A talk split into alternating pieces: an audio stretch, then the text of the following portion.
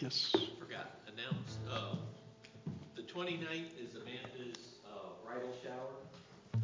For those here, here at the church that would like to come, so. Amanda if you have Drumheller, any yeah. questions, give Anna a call. I don't know that I put it up. If you didn't get, uh, actually, Hamp sent that out in the email this week. If you didn't get that uh, email, let us know. This is for Amanda Drumheller, Shirley's daughter, and um, that'll, that's coming up here pretty quickly. So uh, let us know if you did not get that information. Okay. Welcome. Two o'clock. Two o'clock. Shirley says at two o'clock on that day. Okay. But again, let us know if you didn't get that email, and uh, we'll make sure we get that out to you. It's good to see you today. You're looking pretty good. Yeah, you're feeling good, right? All excited. Amen. Praise the Lord. All right. Well, it is good to see you. It's good to be with you as well. Yes, Brother Danny. Yes, please. Talk to the folks. Hello, everybody online. Talk to the folks in, online there. Just real quickly, senior ministry, uh, we're gonna have, uh, some folks get together and walk this Friday morning at nine o'clock. and Try to get on a regular schedule. We find something that works for everyone. But it's not just for seniors, anyone that's interested to come and walk. Uh, nine o'clock this Friday morning, we'll walk, we'll leave here and we'll probably walk, uh, to one of the, uh, roundabouts up the hill. Nothing too strenuous, but if you, uh, if you'd like to join us, feel welcome to to come along. So let me just repeat that for those of you watching online. Brother Danny was just saying that at 9 o'clock on um, Friday, Friday morning, anybody who is available and has the time wants to come start walking just for some exercise, going to walk up the road here. Uh, I think he said that you're going to start out with push ups, burpees, jumping jacks, um, heavy weightlifting, and all that stuff here, and then go walking 10 miles. And then that'll be the start. Okay, so no, but. Uh, he didn't say that. but if you want to come join them, it'd be great. Brother Danny and I were just talking about that actually earlier in the week, and what a great ministry, what a great time of fellowship that would be uh, to be able to do that. So hopefully, if you have time, you'll come come join him for that. Be awesome. All right. Well, just a couple other announcements here. No youth gathering tonight. Our youth will remember that, right? No youth uh, gathering tonight. Uh, we will pick up again next week at 6 p.m. Uh, on the 23rd, next Sunday, there's the special business meeting that I've been telling you about. That's coming up. We got to talk about some things here with the facilities around about here that need some upgrades, and so I need your your uh, affirmation on that. And so um, that'll be right after this service next Sunday. Okay, so if you can stick around for that, it'd be greatly helpful. I'm sure there are many other things we could make by way of announcement. The only other thing I want to mention is uh, I think I kind of touched on this last week, and that was the joy that we had, those few of us who gathered here for the National Day of Prayer. I know it's almost impossible for everybody to gather at the same time, but I just want to say to you that if you really want to see the glory and the power of God work, uh, you really should come to be a part of the prayer times. Uh, it's just a wonderful, wonderful time. Again, there was just a few of us, and we've had these times many times over the years. In fact, we need to start our Sunday morning prayer time again. Uh, that was kind of early for a lot of people I know, but we wanted to get it out of the way uh, beginning our services. We used to meet about 8:40, 8:41 to be exact, if you remember that.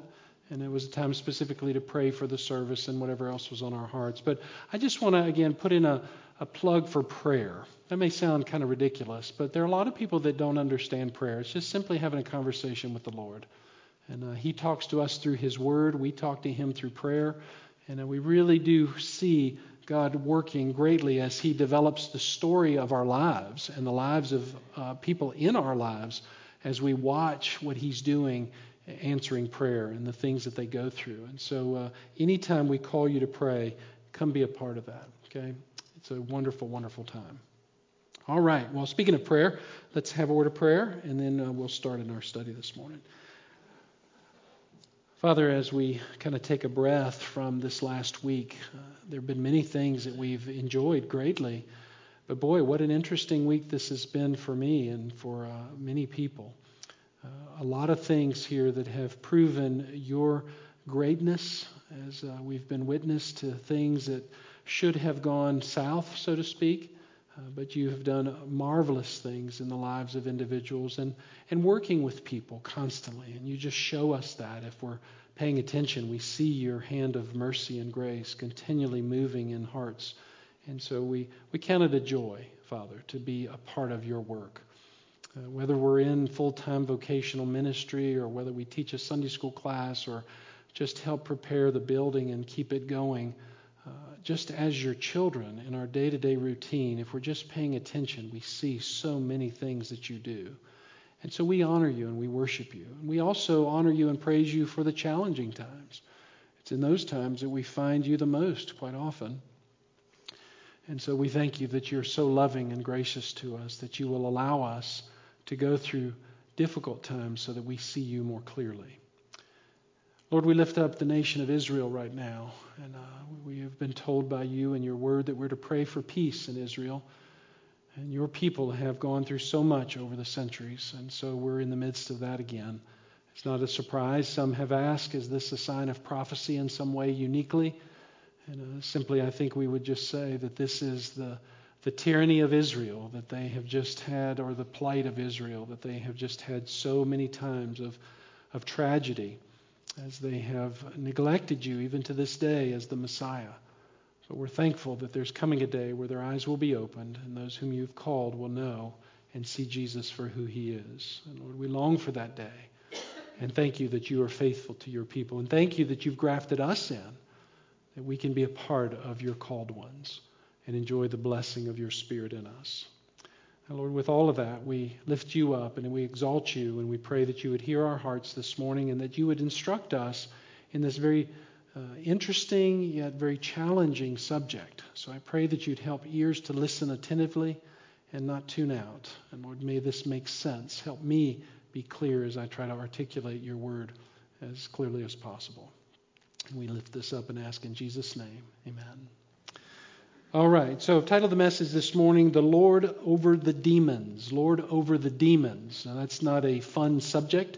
A lot of people kind of uh, cower away from this subject, and we'll talk about that here in just a minute. What I want to do throughout this message is talk a lot about Satan and his demons, his uh, origination, if you will. I'm going to give you a little bit of information on that, and some of the workings of the demonic world.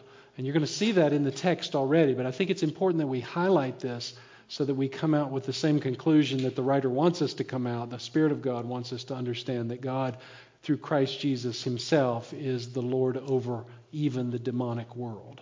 And to that we give him great praise. So let's stand and read our text. This will finish up chapter 8 for us, and we'll move into chapter 9 next week. Beginning in verse 28, Matthew writes for us When he came to the other side of the country of the Gadarenes, two men who were demon possessed met him as they were coming out of the tombs.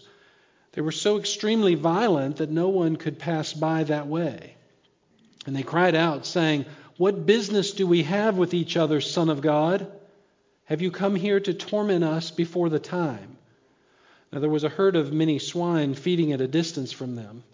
The demons began to entreat him, saying, If you're going to cast us out, send us into the herd of swine.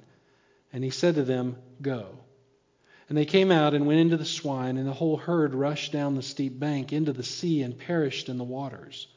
The herdsmen ran away and went to the city and reported everything, including what had happened to the demoniacs. And behold, the whole city came out to meet Jesus, and when they saw him, they implored him to leave their region. All right. Amen. You may be seated. Not the outcome that you would hope from a text like that, but let's hold that for now, and uh, we'll get into this text here more specifically and pick up the whole meaning the best we can. Uh, most of you all are old enough to remember, uh, some of you will not, and be glad for this, but some of you all remember the movie many years ago uh, called The Exorcist. You remember that? Sadly, you remember that. Honestly, I didn't watch it because I knew there were things in there, at least I had heard enough about it, that I didn't want to watch it. Uh, I did see enough of the clips or trailers or whatever you see over the years to know that um, that was not something that was going to be good for me. But I can still remember certain images that were portrayed throughout that movie. And you know, that has the uh, images have the power of doing that kind of thing for us. But yet, we watch something like that and we kind of dismiss it as, well, that's Hollywood and, and they've done a good job. They've scared me. I got that thrill of that. And some people will say that and, and on it goes. And there have been many other television productions, television shows that were designed just to do the very same thing that produced or portrayed the demonic world. Uh, do you remember the show Dark Shadows? Oh, yeah, there you go. Barnabas Collins. I can remember as a youngster, my mom would watch that show in the middle of the afternoon, and I was terrified every time I saw him and could hear that eerie music beginning to play. And the, you remember the dark scene of the waves crashing against the rocks there? That's kind of what I remember of that. I just remember thinking, why am I watching this? It's terrible. I'm scared. And you, you know, the, that was the design of it all. And there were other shows that would just kind of, as we would use the phrase, scare the willies out of us, kind of thing. And there's a sense of thrill in all of that, which is, in my opinion, a part of our sinfulness. Notice I said in my opinion, but I think we'll give some credibility to that as we watch the text here. Um, the truth is, the world has promoted many, many things of the demonic world over the years, causing us to be fearful of the phrase we use, not fearful of the phrase, but to use the phrase things that go bump in the night. You know, we hear things in the middle of the night and we go, oh, what if it's, oh, or maybe it's this, or maybe it's that. And it's all because we've been built in with this idea of these scary things. But most people, most people can chalk that kind of thing up to, well, you know, that's just life. This is just television. It's just a movie. Or if they do have a bad dream, they'll wake up and say, oh, well, you know, I was hot, or, and thank goodness it was just a dream, and just go on about their business. And that's typically the way most people handle things that are uh, a scary or a fearful thing in life. But the reality is, is that when we read the Bible, we see and hear and read about a lot of stories that are not make believe. These are realities, such as what we just read. Because the Bible is a history book. It's not just from Hollywood. In fact, it's not from Hollywood at all. It is written by men who are moved by the Spirit of God over the centuries to give to us accurate historical information so that we have real understanding of what has happened. And in this case, we are at a place now in the text where this was an actual event with a literal devil, with literal demons who encountered men who created havoc in their lives. And we see that kind of thing throughout Scripture. I'll point to one here in just a little bit, and we'll see more as we get through Matthew's Gospel, and specifically in Mark's Gospel. Mark does uh, a lot of bringing up of the healing power of Jesus, and especially in the area of demonic possession. The good news, though, is as much as there is reality to the demonic world that we see here, there is also the reality of the God we just sang about. That he is far more powerful than anything Satan or his demons could do or muster up to cause problems for us. And so, yes, we praise the Lord because of that and say to ourselves and from God, really, that we don't need to be afraid of anything that the demonic world does. We don't need to be afraid of Satan because he is under the control of the Lord Jesus Christ. All right, so we need to hold on to that. But there are some things we need to learn. And we need to pay attention to them so that we're not deceived by the workings of darkness. Now, let me just explain the context here a little bit before we get in, just to keep our story flowing as it has been, so that we're staying with it. When we left the Lord and his disciples, you remember that they were in the middle of the Sea of Galilee.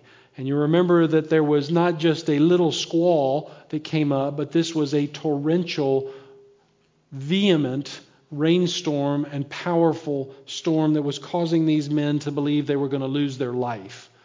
You remember that they got frustrated, in a sense, at least from Mark's gospel, we read this, and asked the Lord, did he even care about them? And so they were greatly being tempted by the, the torrent of the storm there as they were watching this thing pound them and almost literally sink their boat. But then they were witnesses of one of the most wonderful, beautiful things that could ever happen, and that was the Lord Himself standing up and, in a word, simply saying, Be still. And the waves in the ocean were completely still. And so it was probably somewhere about the beginning of nighttime when they started out. We're told in the gospel account that it was evening. And so now they have made their way over to the other side, which is what Matthew tells us. If you look at verse 28 again, he came to the other side into the country of the Gadarenes. Now, of course, Matthew's talking about all of the disciples, and we know that from what was previously written in our last study. But Jesus is the focus here. Now, more than likely, it's daylight. again, as they have been traveling most of the night. I told you that it was a long distance, uh, probably about eight miles, not just across, but into the region of the Gadarenes. And I'll show you this on the map here just in a second. They have left Capernaum, which is up in the north uh, western corner. In fact, let's just look at the map here real quickly here because it helps us to see what this region is all about or what what we need to understand. This region here, notice it says Gerasene region. It could be called the Gadarenes or the Gergesenes. It's called different names by the different gospel writers, but it's all being referred to the same area. They were in Capernaum up here. They've made their journey now across the lake. And I'm sorry you can't see my little uh, pointer on the screen there if you're watching online, but you'll notice the box in the middle. It says the drowning of the pigs and a city called Gadara. Okay, all of this region in the southeastern part is this region of the Gadarenes. Okay, so just so you know where they are. Now, Matthew tells us that immediately as they get there, Jesus is met by two men coming out of the tombs. Okay, that's pretty clear. Nothing to really discuss there other than this that they were not just any men, but they were specifically demon possessed men. Okay, that would make it a very alarming scene. Not the kind of welcome party that you'd really want, right? You would be hoping that as you get to your neighbor's house or you're going to visit somebody to give them good news, that they would join you with some cookies and some milk and some wonderful treats from that part of the country. But that was not who Jesus first encountered, at least according to Matthew in his writings. But he is encountered by two men who are very violent in their lives, so much so that they are pushed aside by the community, potentially because of their deadly work and their ability to wreak great havoc not only on themselves but on the people who encounter them. But before we get to all of that, let's just clarify a couple of things in the text because if you've been studying the scripture for any length of time or you read the same account in Matthew's excuse me Mark's gospel and Luke's gospel, you're going to see that Matthew tells us that there are two men who come out to meet Jesus, but both Mark and Luke tell us that there's only one. Some people have said, well, there you go, the Bible it contradicts itself, and here's a good example. Well, no, that's not what the Bible is doing here what we need to do is understand that before we try to make inconsistencies in the text, we need to not read into this more further or further than what we really need to read into because even though Mark and Luke say that only one came out, that, that, that doesn't mean that there was only one. And we talk like this ourselves. Most likely, and I'll give you that illustration in just a second, but most likely Mark and Luke just simply focus on one of the men, which is why they use the singular pronoun he in their writings, describing that particular man's actions. Probably, more than likely, because this man is being identified as the more vocal one, perhaps, maybe the more violent of the two, giving them reason to focus on him. Perhaps Matthew, as an eyewitness to this, you remember he was one of the twelve. You remember that as we've watched the movie now chosen, and you should know that just from the text of Scripture if you're a student of Scripture, that Matthew had eyewitness accounts of all of this, while Luke and Mark are writing not from eyewitness accounts, but from the telling of the story to them. Okay, now that doesn't mean that they're missing something or the Spirit of God has not given them clarity on it. It's just that Matthew probably has in mind the actual scene that happened here, that there were two that came out, but Mark and Luke are just wanting to focus on the one because that's what's most significant in this particular case. And at times, again, this is what I meant earlier, we do the same kind of thing. We might say, I saw so and so in the store. I haven't seen them in a long time, and it was so good to see them. And you go back and you tell your friend, your spouse, or whomever that you saw them and you're all excited. But the reality is they were there with other people. You just didn't mention them because they weren't the focus of the subject at the time. And so I think it's important that we understand that. And I'm bringing this out because even though it may seem insignificant to the text, it's important for us as God's people to understand these things so that we're not thrown off when somebody comes along and says, oh, you see, there's inconsistencies in the text. We just have to think through it a little bit and help it to make sense because this is the word of the Lord. Now, let's get back to the text here because Matthew says, as he describes these men, he says that they are demon possessed. Okay? What does that mean? What does it mean to be demon possessed? Well, we're not having to look into this too far because we understand that just simply means they were being controlled literally by demons. That's what it means. But I think it's also important to understand that demon possession can take on various forms. And so we're not, we know more specifically what's happening here, but we also need to know outside of the context of what Matthew's writing is that without any regard to some kind of control, or rather without any regard to a specific kind of control, demon possession takes on a lot of different forms. In other words, there are many stories of demons at work in Scripture. I've already alluded to that, especially when we get to Mark's Gospel eventually, we'll see that. But not all of them are the same. In other words, there are various involvements by demons in their workings in people. Except that a demon, or like in this case in particular, many demons can also be at work. In other words, sometimes it may just be one. But in cases like this, we're told that, and we'll find this out later, there are thousands of demons at work in this man's soul. Now, what Scripture does not tell us is the difference between being demon possessed and demon oppressed. Okay, so we need to think through that just a little bit. All we're told here in particular is that demons work in people and through people. That becomes pretty clear according to what the Lord is telling us. And they do that by some form of control, which can be anything of the three. It can be a spiritual control. That can be isolated by itself. It can be a mental control. It can even be a physical control. Now, usually all three of those somehow work together with their involvement here, but we see all of those three in this particular case, but they're not always that clear. But it is important that we understand that they have all the abilities of doing this. Now, at the extreme, we see what we have here in this case that demons can cause people even to do violent acts.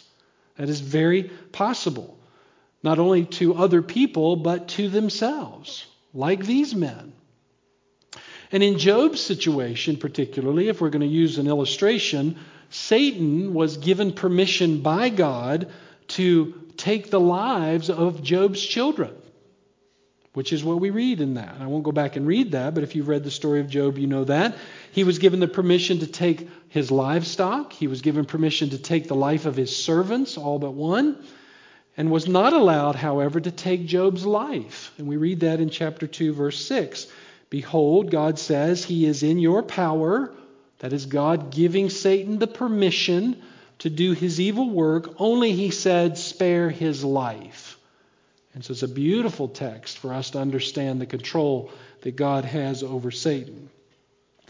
Now, when it comes to demonic work mentally, it's most likely that things like insanity are the work or is the work of demonic activity. Now, when I'm saying these things, I want you to be careful, and I'll talk about this again in a minute, what I am not saying. Okay, so just hold on to that. But let me just be clear about what I am saying here. I am saying that demons are greatly involved in the lives of people, particularly those who are unsaved.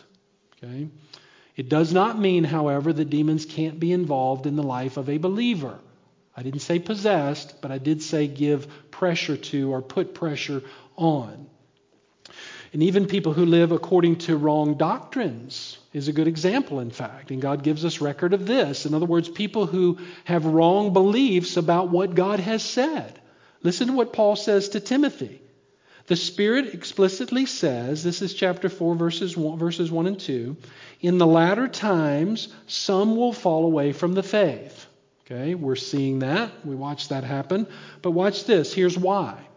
Paying attention to deceitful spirits, that's a little s, and doctrines of demons. Okay?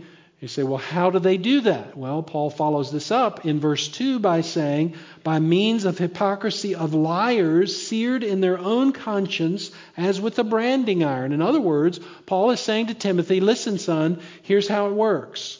There would be people who come in to teach doctrine in the church who are not godly people, who put on the appearance of being godly people, who teach things that are not according to Scripture, and demons will be the infiltrators in all of that and will heighten the wrong teaching, and people will believe it. And so God is simply saying through Paul listen, when you're believing something that is not clear and correct according to my word, that is a demonic teaching that's infiltrating the life of the individual who's promoting it.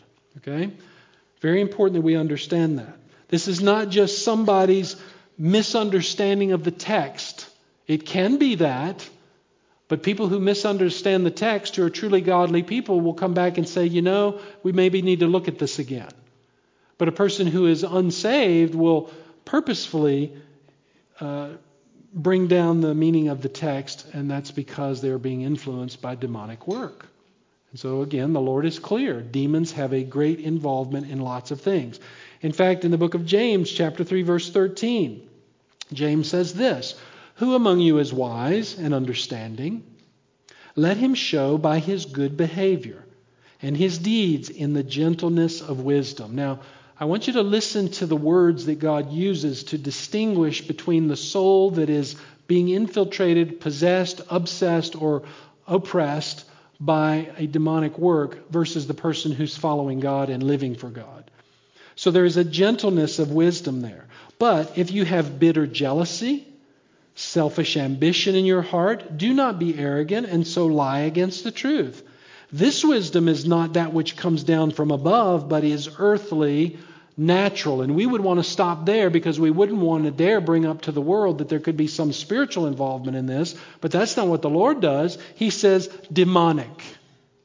Okay, so again, the Lord being unafraid to tell us the truth says there is demonic involvement even in wrong teaching. For where jealousy and selfish ambition exists, James will go on in verse 16, there is disorder and every evil thing, but the wisdom from above is first pure, then peaceable, gentle, reasonable, full of mercy and good fruits, unwavering, without hypocrisy. And the seed whose fruit is righteousness is sown in peace by those who make peace. Now, again, I'm reading all of that to you so that you will see the clear delineation between the working of Satan and his ability to confuse and confound and distort when God is a God who brings peace and clarity into the middle of the situation.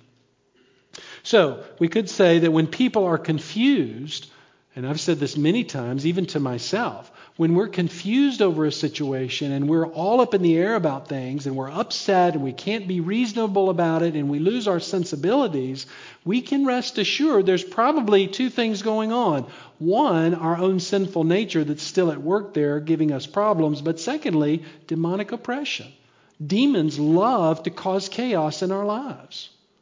Now, they can't have us, and we'll talk about that more in just a second, but they can certainly affect us in negative ways. And so all of this from God's word tells us demons are involved many in many many things in people's lives, especially when it comes to the family. Now I don't have time to go down that uh, that path, but the family was the number one thing that God created first, right? And so we see right from the beginning in the Garden of Eden where the Satan did everything he could to begin the demise of the family. And we're seeing that over and over again, like when husbands and wives are just at odds with each other, when they just can't get along. Demons are involved in all of that, creating confusion and causing all kinds of problems. When children are being misled in life, demons are involved in that. And with everything that keeps people from obeying the word, demons are involved in that. That's what the scripture is teaching us here. Now, you might be asking yourself, why do we see or experience demons like the disciples experienced?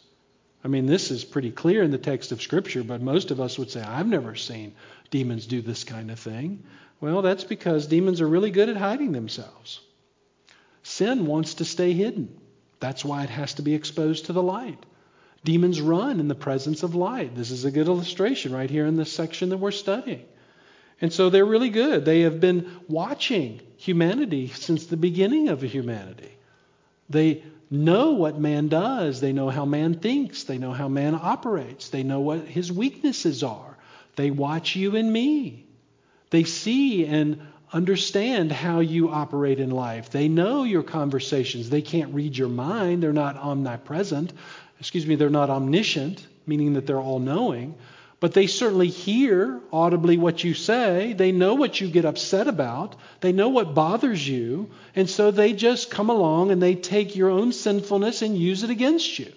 They can't have your soul because you belong to Jesus. But they certainly can affect you in those ways. And so, biblically speaking, demons are at work in people, many people, all the time. Some in possession if you're unsaved, but not for those who are saved. In fact, I would say here that at any given time, whenever that happens to be, demons are actively at work in the soul, possessing an unsaved person. Okay? That's clear. That needs to be understood. And why is that? Because the unsaved soul has no Spirit of God to protect them. The Spirit of God does not live inside of them. There's no Holy Spirit in that person. When the Holy Spirit is present, He occupies the entire person, right? He's taken over that person. And so there's no room for the devil or his thugs. Now, that's why we say a Christian can be oppressed, but they cannot be possessed. Right? But in an unsaved soul, there is definitely the ability to be possessed. And that's why when a person, again, when a person is born again, all things are made new.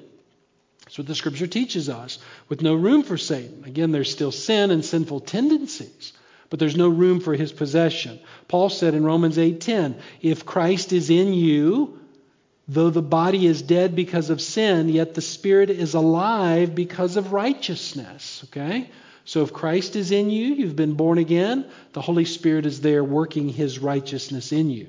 Which is also why Paul could say two chapters earlier in Romans 6 6 that our old self was crucified with him, talking about Jesus, in order that our body of sin might be done away with, so that we would no longer be slaves to sin. We don't have to sin any longer. Now, we do because we still are trapped in this physical body, this sinful body. We still have taintings of sin about us. But we're no longer in bondage to it. Why? Because we've been crucified with Christ. We've been set free. We've been born again, and that's why Paul can say in Galatians 5 those who belong to Christ Jesus have crucified the flesh with its passions and desires. It's not a just a one-time event, but it is a regular event of our lives where we protect ourselves from the influences of our sinful nature that still has its residual effect on us. And so joyfully, then, as we even sang these songs just at the beginning of the message, we can rejoice in the fact that we are totally free from the domination and the tyranny of Satan and his demons. Oppressed at times? Yes. But we are not under his constant condemnation anymore. In fact, Jesus said in John 8, if the Son makes you free, you will be what? Free indeed. Beloved, listen, you're free. Isn't that awesome? I was sitting here just looking at the cross or standing here as we were singing those songs and just thanking the Lord for his freedom that he gave to us as a result of his sacrifice. Don't you just want to take a deep breath and go, oh, man, it's done. I'm free. Yes. I'm free no longer to be bound by the sinful effects of my soul anymore. I give into it at times but not because of any other reason that I'm just weak and I need to go back to Christ and not be saved again, but just thank Him that He's paid the price. So, again, to be clear, a Christian cannot be demon possessed, so I don't want you to hear that. But he or she can be oppressed. Like when we see Jesus, for example, tempted in the wilderness. Jesus certainly was not possessed, right? But he certainly was being oppressed as he was fully man and fully God and given of himself to the weaknesses that a flesh that the humanity the flesh of humanity takes on at times. He'd been on the mountain for 40 days and 40 nights without food, without water, and so Satan comes along and oppresses him in certain ways and tempts him. But he doesn't give in to that. Or even like Paul, when he has just given in 2 Corinthians chapter 12, in the beginning of the chapter there, this beautiful display of a vision that someone had. He doesn't identify who. Could be him, may not be him, but he has this amazing encounter with uh, this vision of the person or whomever, and he says this because Paul was the recipient of the knowledge. He says in verse 7 because of the surpassing greatness of the revelations, for this reason, to keep me from exalting myself, there was given me a thorn in the flesh. Watch this a messenger of Satan to torment me, to keep me from exalting myself. Boy, that's an information uh, handout, isn't it? The Apostle Paul is saying that there are times, perhaps, when we have been given some great blessing from the Lord, and our sinful tendency will be to exalt ourselves. Look how great I am. Aren't you excited about knowing me? Aren't you blessed that you know me? I mean, that's kind of what we think, right? And God comes along and allows some difficulty, and we say, Oh, I'm not sure why this is happening. Well, Paul's identifying it. At least in his case, it may not be always in our case. It could just be because we're getting old and we have aches and pains. But in his case, it's to keep from being exalted. And so God literally sent a messenger of Satan to torment him, being oppressed. Back to our verse in Job, Job 2 6. So the Lord said to Satan, Behold, he is in your power, only spare his life. Job was certainly oppressed by Satan, was he not? So we should think nonetheless for us. But it wasn't the case with these poor men. They certainly were much more than oppressed. They were living miserable, horrible existences there in the tombs. In fact, Matthew tells us that. Let's get back to the text here.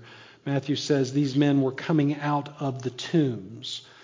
Now, we don't really know for sure, but it's pretty obvious, I think, that they're, they had nowhere else to be. I mean, why would they be in the tombs?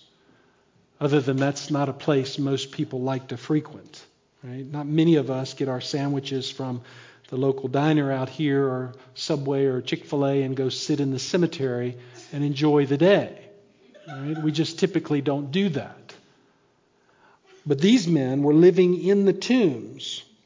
And I think it's fitting because a tomb would be the best symbol of death.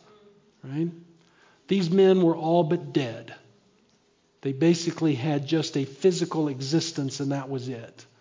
So consumed, so overrun, so overwhelmed with Satan and his demonic horde that they were unable to live any kind of normalcy at all. We don't know for sure why they made their dwelling among the dead, except that's what the writers tell us. That's where they were living. And that gives us consistency in the account. Now, another thing we learn in verse 28 is that they were so extremely violent that nobody could pass by that way. Okay, so evidently they had put enough fear in the people around them that the people would completely stay out of that region, which again gives us proof of what we said earlier that demons have the ability to enact some acts of violence in and through other people. And you see that even in our society today. And do you see how society, in fact, has learned to ignore demons when you and I could now easily say, no, no, no, no, no, no. According to God, there is very much the involvement of demonic work in what people do. You think of the things like the murders that we see and the, the heinous crimes of the mass shootings, whether it's in some public facility or some private governmental facility or at some concert. You remember that from some years ago? And heaven help us in the schools with children. And we realize that in those settings, there is nothing more or nothing less, I should say, than absolute demonic possession over the souls of those who are doing the murders.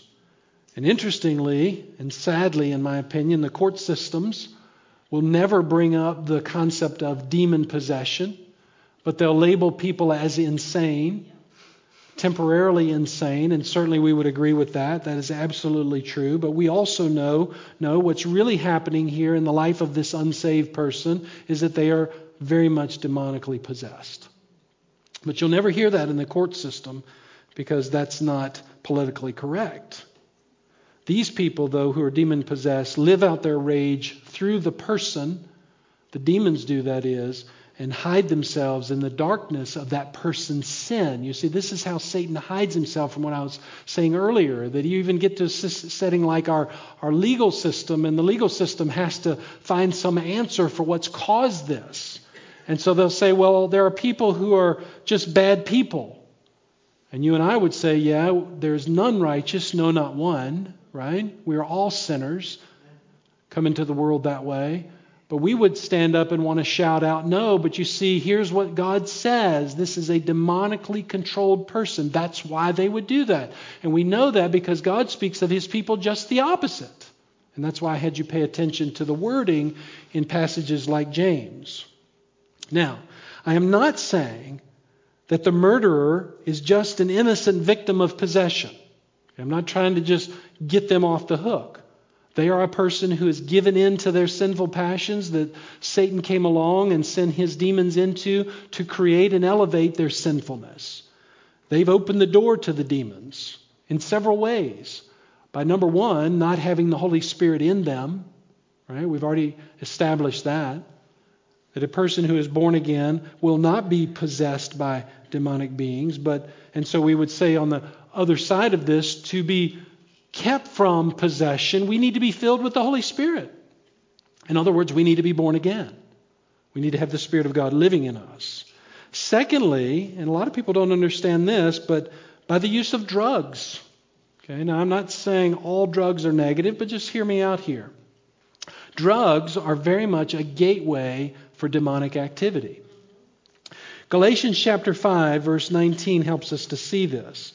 Paul writes to the church, church is, now the deeds of the flesh are evident. He's talking about the sinful part of humanity, which are immorality, impurity, sensuality. Now those three begin a group of threes. In this one in particular, he's talking about the sexual nature of mankind. The fleshly mind reaches out for sensual, sexual deviance. Okay, that's the natural outcome of the flesh. But look at this in verse 20. He says, idolatry, sorcery, enmities. Okay, now in that he's talking about the spiritual realm.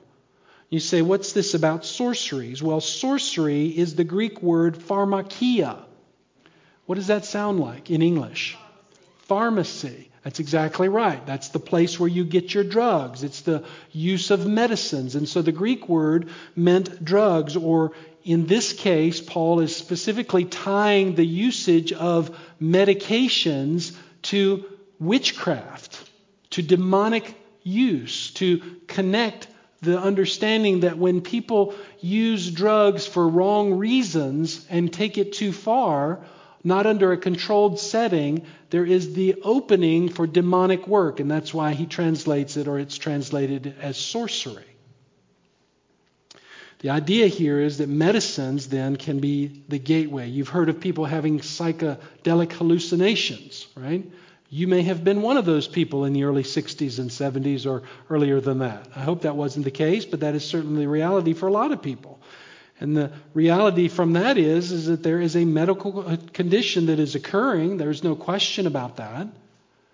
We're not denying the fact that medications have an effect on people, both good and bad, but there's also a gateway that the demons use to enter into the soul of the person. We would ask the question how did the demons get in these guys?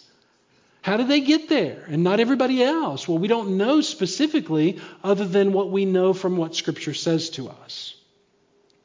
Again, which is why this word is translated the way it is. Now, thirdly, would simply be by ignoring the word of the Lord. There's many avenues for Satan and his demons to enter into a person when a person totally rejects the word of the Lord, which is what keeps the, sane, the mind sane. I'm talking about the word of God in a positive sense, is what keeps us sane. This is why, as believers, you and I are able to reason through things. We're able to make conscious, good decisions about things. Not that we don't need help at times, but we're able to reason through things is because we are filled with the Spirit of God. And we know that from Romans 1, where Paul talks about just the opposite. He says, just as they did not see fit to acknowledge God any longer, here they are, there's the person that pushes God away. God gave them over to a depraved mind. Beloved, listen. It is God who holds the mind stable. But when a person rejects God and God is not there in the power of the Holy Spirit, there's only one recourse, and that is eventually to turn them over to a mind that will just follow after their own sinful demise. So the demonic world is much more active in life than we give it credit. But people are really afraid to do that. In fact, if we said this in our day to day, if we had this scenario from Matthew's Gospel and Mark and Luke, the same one, in the scenario that we're in today, these men would be labeled schizophrenic, psychopaths, probably not raised by their family correctly, right? All of these things, they were administered drugs. That's what would happen. They'd be given some drug and put in the psych ward on the seventh floor for evaluation. Now, again, I'm not saying that there isn't reality to issues in people's lives. that are outside the scope of demonic involvement. Okay? What I am saying is, though, there are times where we as, God, as community people label things incorrectly because there's a fear of giving credit to Satan when really that's the reality of what's happening here. And that has to happen in a lot of cultures, especially in the U.S., where we don't see the kind of demonic work that we do in other parts of the world. We have to do that because to say a person is demon possessed just doesn't sound loving, right? We can't say that. We can't say something that's just too far out there. I mean, imagine our court system bringing a murderer up on the stage and, and, and condemning them because they're demon possessed. It's just not going to happen. But there is reality to it, and that's what we need to see as God's people. In fact, have you ever wondered why, like in situations like this, the Lord didn't just simply look to the disciples and say, Boys, listen, here's what I need you to do. I need you to go get this leaf, this tree bark, this root, this plant, this herb, and bring it back to me, and we're going to mix it all together, and I'm going to give this guy something that'll calm him down. He doesn't do that. Why doesn't he do that? Because he wants us to understand that there is demon work at work in the lives of people. And we need to understand that. Okay? He did that because everything that comes into this man's heart is either a love for his sin, perhaps. That could be a lot of it. People shun the word of the Lord, or the Spirit of God is absent, however you want to say it, which is why Jesus would say some things later in John chapter 8 very similarly. And so, again, hear me when I say this. I'm not saying that all mental issues are demon possession. I'm not saying that. So don't go out of here saying that. I'm not saying that. Sometimes it is the brain. In fact, when I counsel people, a lot of times who are struggling with depressive issues, if it's severe enough, I'll ask them, Have you been clinically diagnosed? Has a doctor affirmed that there is literally some problem going on? The brain is an organ. Sometimes it gets sick, sometimes it needs help. And so we're aware of that. Sometimes people need drugs to help them. And I'm not saying a Christian should never see a counselor. I'm a huge proponent in counseling. I believe it's greatly helpful. And sometimes drugs need to help them. I'm not saying that the demons are possessing a Christian. Okay, so don't hear that. Sometimes people will ask me that, and I hope we've beaten that down well enough to know. A Christian cannot be possessed. But I am saying we've given far too little credit to the demonic world when we have issues in life, and way too much credit to man's ability to fix the things that are only spiritual in nature.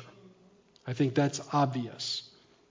And so I am saying that although demons can't possess a Christians, they certainly can oppress them. Again, of course, I hope that you're understanding all of that. And I think Jesus is showing all this to be true by giving this situation and many other situations that we'll encounter along the way.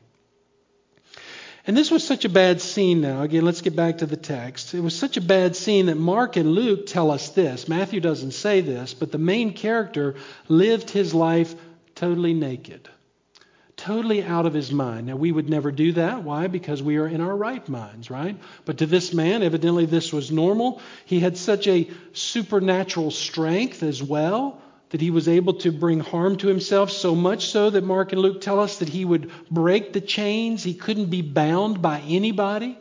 He had that kind of strength to him, often being driven out into the desert by the demons, tormented so violently that he would cut himself with stones and, and gash himself, and I'm assuming hoping to be free from the pain. If you put yourself in, the pers- in this person's position, you can only imagine that there must have been that at times awareness of what was going on, but yet so tormented that they just couldn't break free from the torment. Imagine the difficulties there I think it's pretty obvious that when we read and hear about the extreme cases of a person screaming out in agony, a person who's uncontrollable, and this happens, people will do violent things to themselves, is greatly either possession or some heinous form of oppression occurring in that person. I remember many years ago, my wife and I were just newly married, and the pastor who did our wedding had a son by the name of Barry. And um, his earlier days had been spent with uh, very uh, strong hallucinating drugs, uh, specifically LSD. I remember him telling us that particularly. He had worked his way through a lot of that. But one of the things that happened was eventually we found out or heard later that um, he had committed suicide. And in the suicide note to his parents, again, whose dad was a pastor, and a dear, precious woman was his wife, uh, the suicide note said, Please don't be sorrowful for me. I don't hold any of this against you. Um, but here's what he said He said, I just couldn't take the voices in my head anymore. You see what I'm talking about? To me now, that gives credibility to what's happening here in this scene. There was a possession through the gateway of drugs, a drug that was not a controlled substance administered by doctors, that allowed this unsaved man to let Satan come in and do his evil work. It's tragic, but it is reality. Here's something else that may rattle your cage a little bit. You know what cutting is? Cutting is a violent form of something that's hidden often by young people, especially where they will literally take a razor blade or some sharp object and they'll cut themselves. And the reason that they do that is because they're crying out for relief. In fact, we've had testimony given to us over the years of people who will do such a thing, saying that it actually gives them relief to feel the pain coming out. That's how they'll refer to it. And the big controversy, of course, in that situation is not met well with parents of the child. A lot of times, the parents in that case will say, um, you know, my child was born again when they were, were young and they would never do such a thing. This in no way could be demons. But I think we have to be honest with ourselves and, and understand that this is not what a child of God would do to their body. Now, again, I'm not talking about uh, anything other than with demon work there. There may be weird scenarios that a person is unstable in their life somehow but every indication that we get in Scripture is that when the Spirit of God lives in that person, there is a settledness and a stability there. In fact, we're going to see at the very end of this how this situation ends for this, this dear man. And so the Spirit of God, who says to us, our bodies are the temples of the living God, would never need to do something as horrific as cutting to let the pain out when the Lord Jesus Christ is capable of dealing with any kind of pain that we have. Amen? It's a very serious situation. To cut oneself is not an act of worship to God.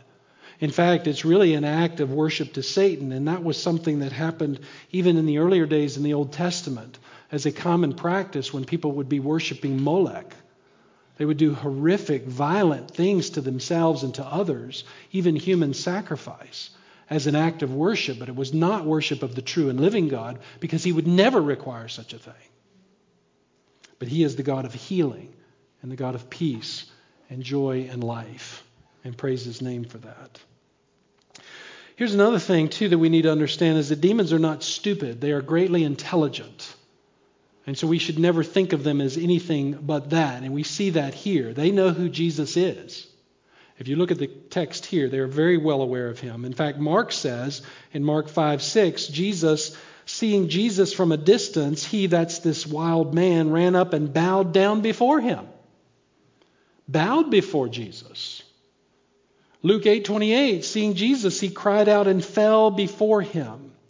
And Matthew says this in verse 29, they cried out saying, "What business do we have with each other, son of God? Have you come here to torment us before the time?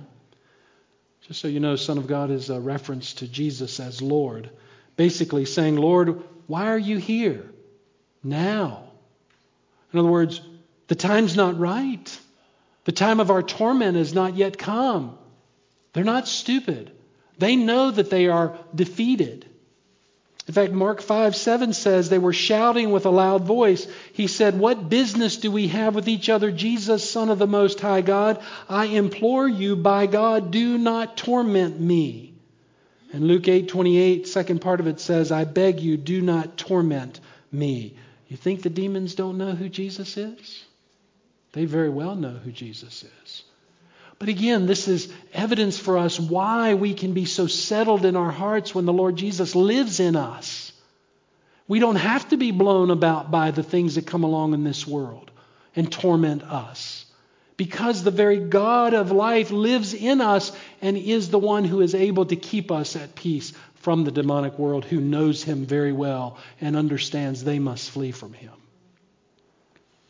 Their response, in fact, tells us they know that. Not only from this situation, but Luke tells us in Luke 4 while the sun was setting, all those who had any who were sick with various diseases brought them to him, and laying his hands on each of them, he was healing them. Watch this in verse 41. Demons also were coming out of many, shouting, You are the Son of God. But rebuking them, he would not allow them to speak because they knew him to be the Christ. Imagine that scenario. Here are the people watching Jesus cast out demons, and as the demons are exiting, they're pointing to Jesus and saying, You're the Son of God. Wow. And we have a hard time coming to church on Sunday morning. They know who Jesus is. They knew his power. James 2:19. You believe that God is one, you do well. James says the demons also believe and shudder. When was the last time you and I shuddered at the name of Christ? They know their time is limited. That should be obvious by now. He has a God has a place prepared for them. Matthew 25, the eternal fire which is prepared for the devil and his angels. I've already mentioned this. They're not all knowing. They ask here, Why have you come before our time? That tells us they don't know what's really happening. They think they know. They give the impression of knowing. This is why Satan could tempt Eve in the garden by making her believe he was right, but he didn't know what was really going on. He was just trying to usurp God. And we find out in verse in all of this they are powerless against the Lord. They must bow to him. They must bow to him. And they will bow to him. And by the way, so will every soul bow to the Lord Jesus Christ with or without their willful heart, they will bow. And so the question is then if Satan and the demons of this world know all about Jesus, why do they still do this? Why do they continue on in their way? Well, pretty obviously, I think it's because they honestly believe and have been so deceived themselves that they can pull this off. There is such a loss of true and godly thinking, which they were created to be, not God's, but they were created to be in service to the Most High God. In fact, Satan was the Most High angel ever created, but fell under his own demise and his own willfulness, and so deceived the rest of the demonic world. They believe that they can do this.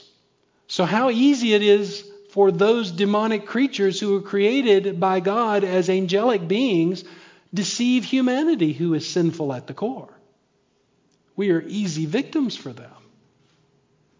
And they are powerful in what they do. And many times people are greatly deceived, believing such things as it's okay to be married to a person of the same sex. That is a demonically influenced, given thought. And it's believed as true and natural when it is not. To believe that murder of an unborn child is okay is nothing short of demonic work. To believe it's okay to do some harm to some innocent soul just so you can have what you want. Or to neglect the rights of individuals and their self interest just because of what you want. This woman that we brought up on Mother's Day who is promoting that women are now, or should be called birthing people, honestly believes that. Believes that this is what's right. That is a demonic influence, beloved.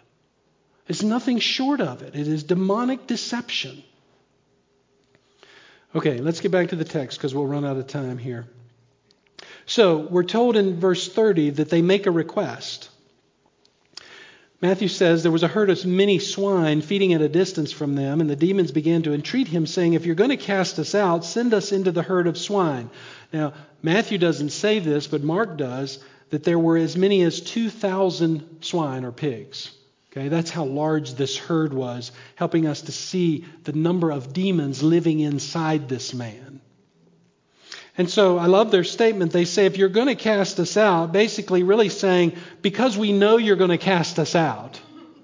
You know, they weren't like asking for permission to stay. They were like, this is a done deal. So if you're going to cast us out anyway, let us go into the pigs, because they knew that the Lord Jesus would never let this precious man stay in that condition. And so they looked for a way out. Perhaps to be free. There have been lots of thoughts as to why they wanted to go into the swine. Why not just be free to go into the atmosphere or wherever?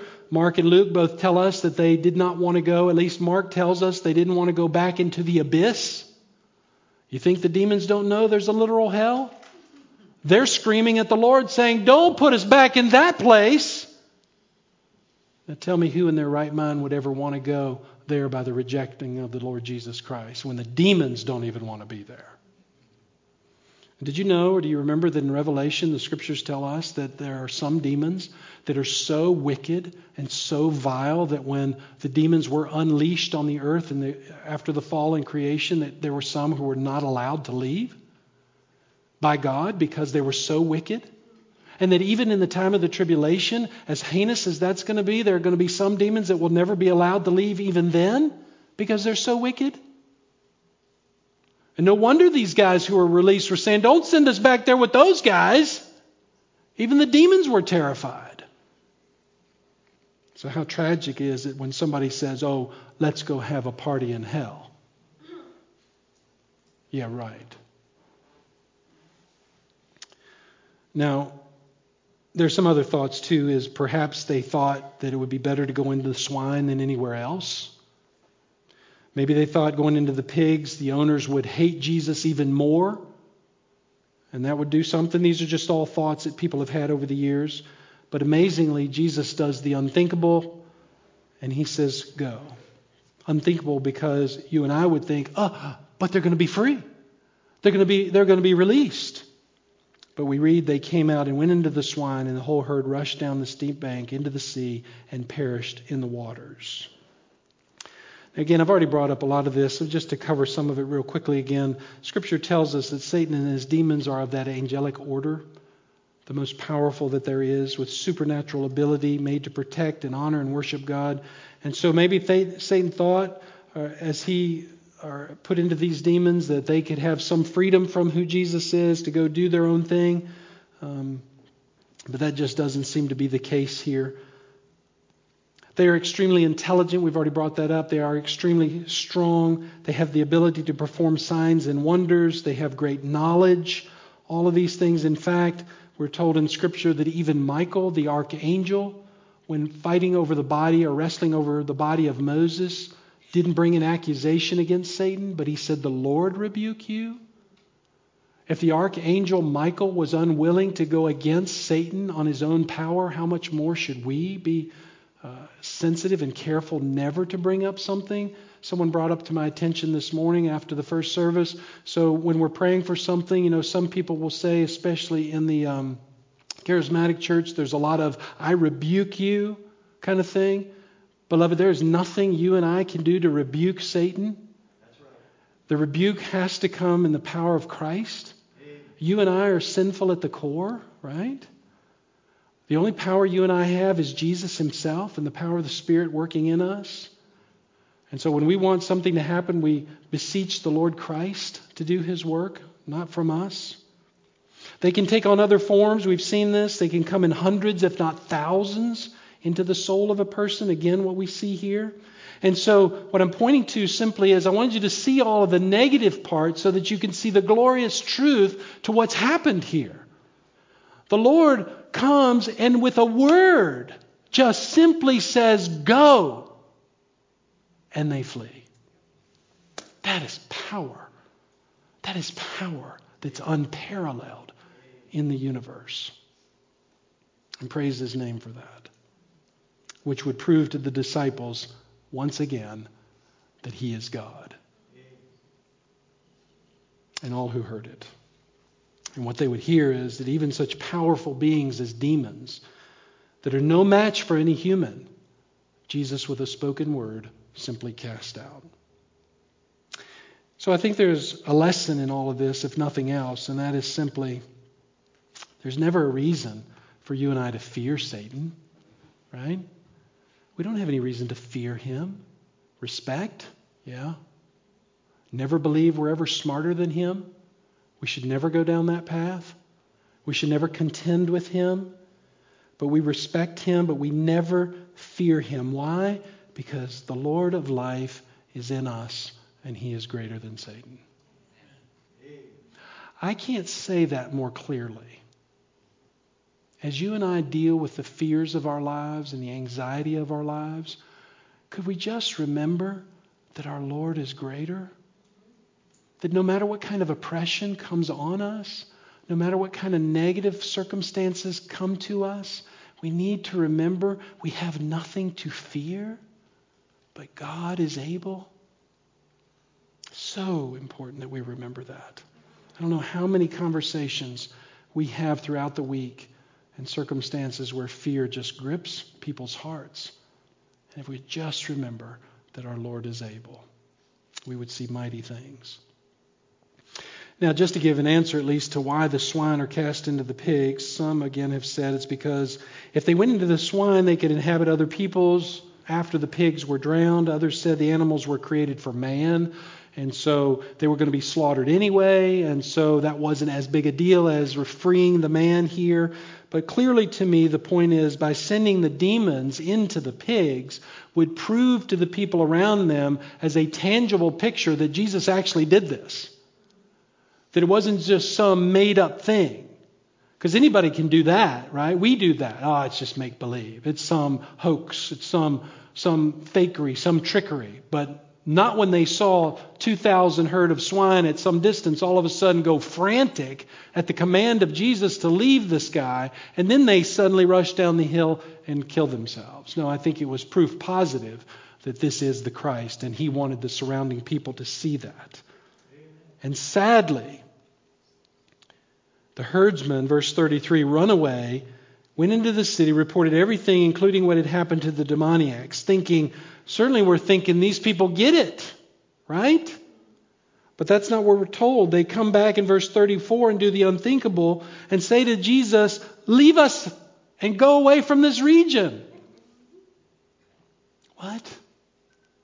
Why would they do that? Why in the world would anybody in their right mind see such a thing and want Jesus to leave? that's a good question. Why would anybody reject Jesus? Why would anybody reject Jesus? We don't really know exactly why.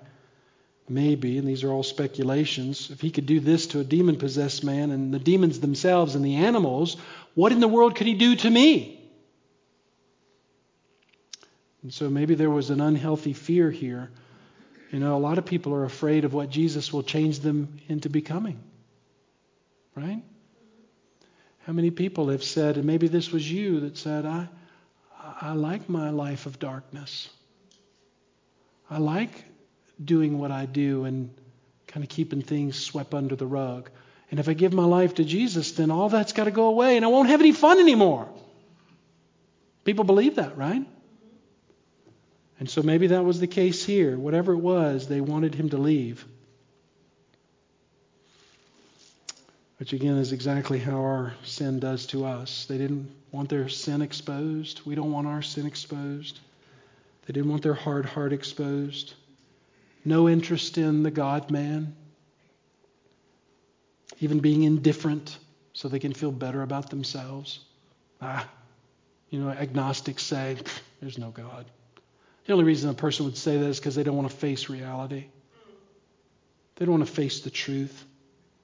It's better to live in your sin, make up life the way you want it to be, let everybody be what they want to be.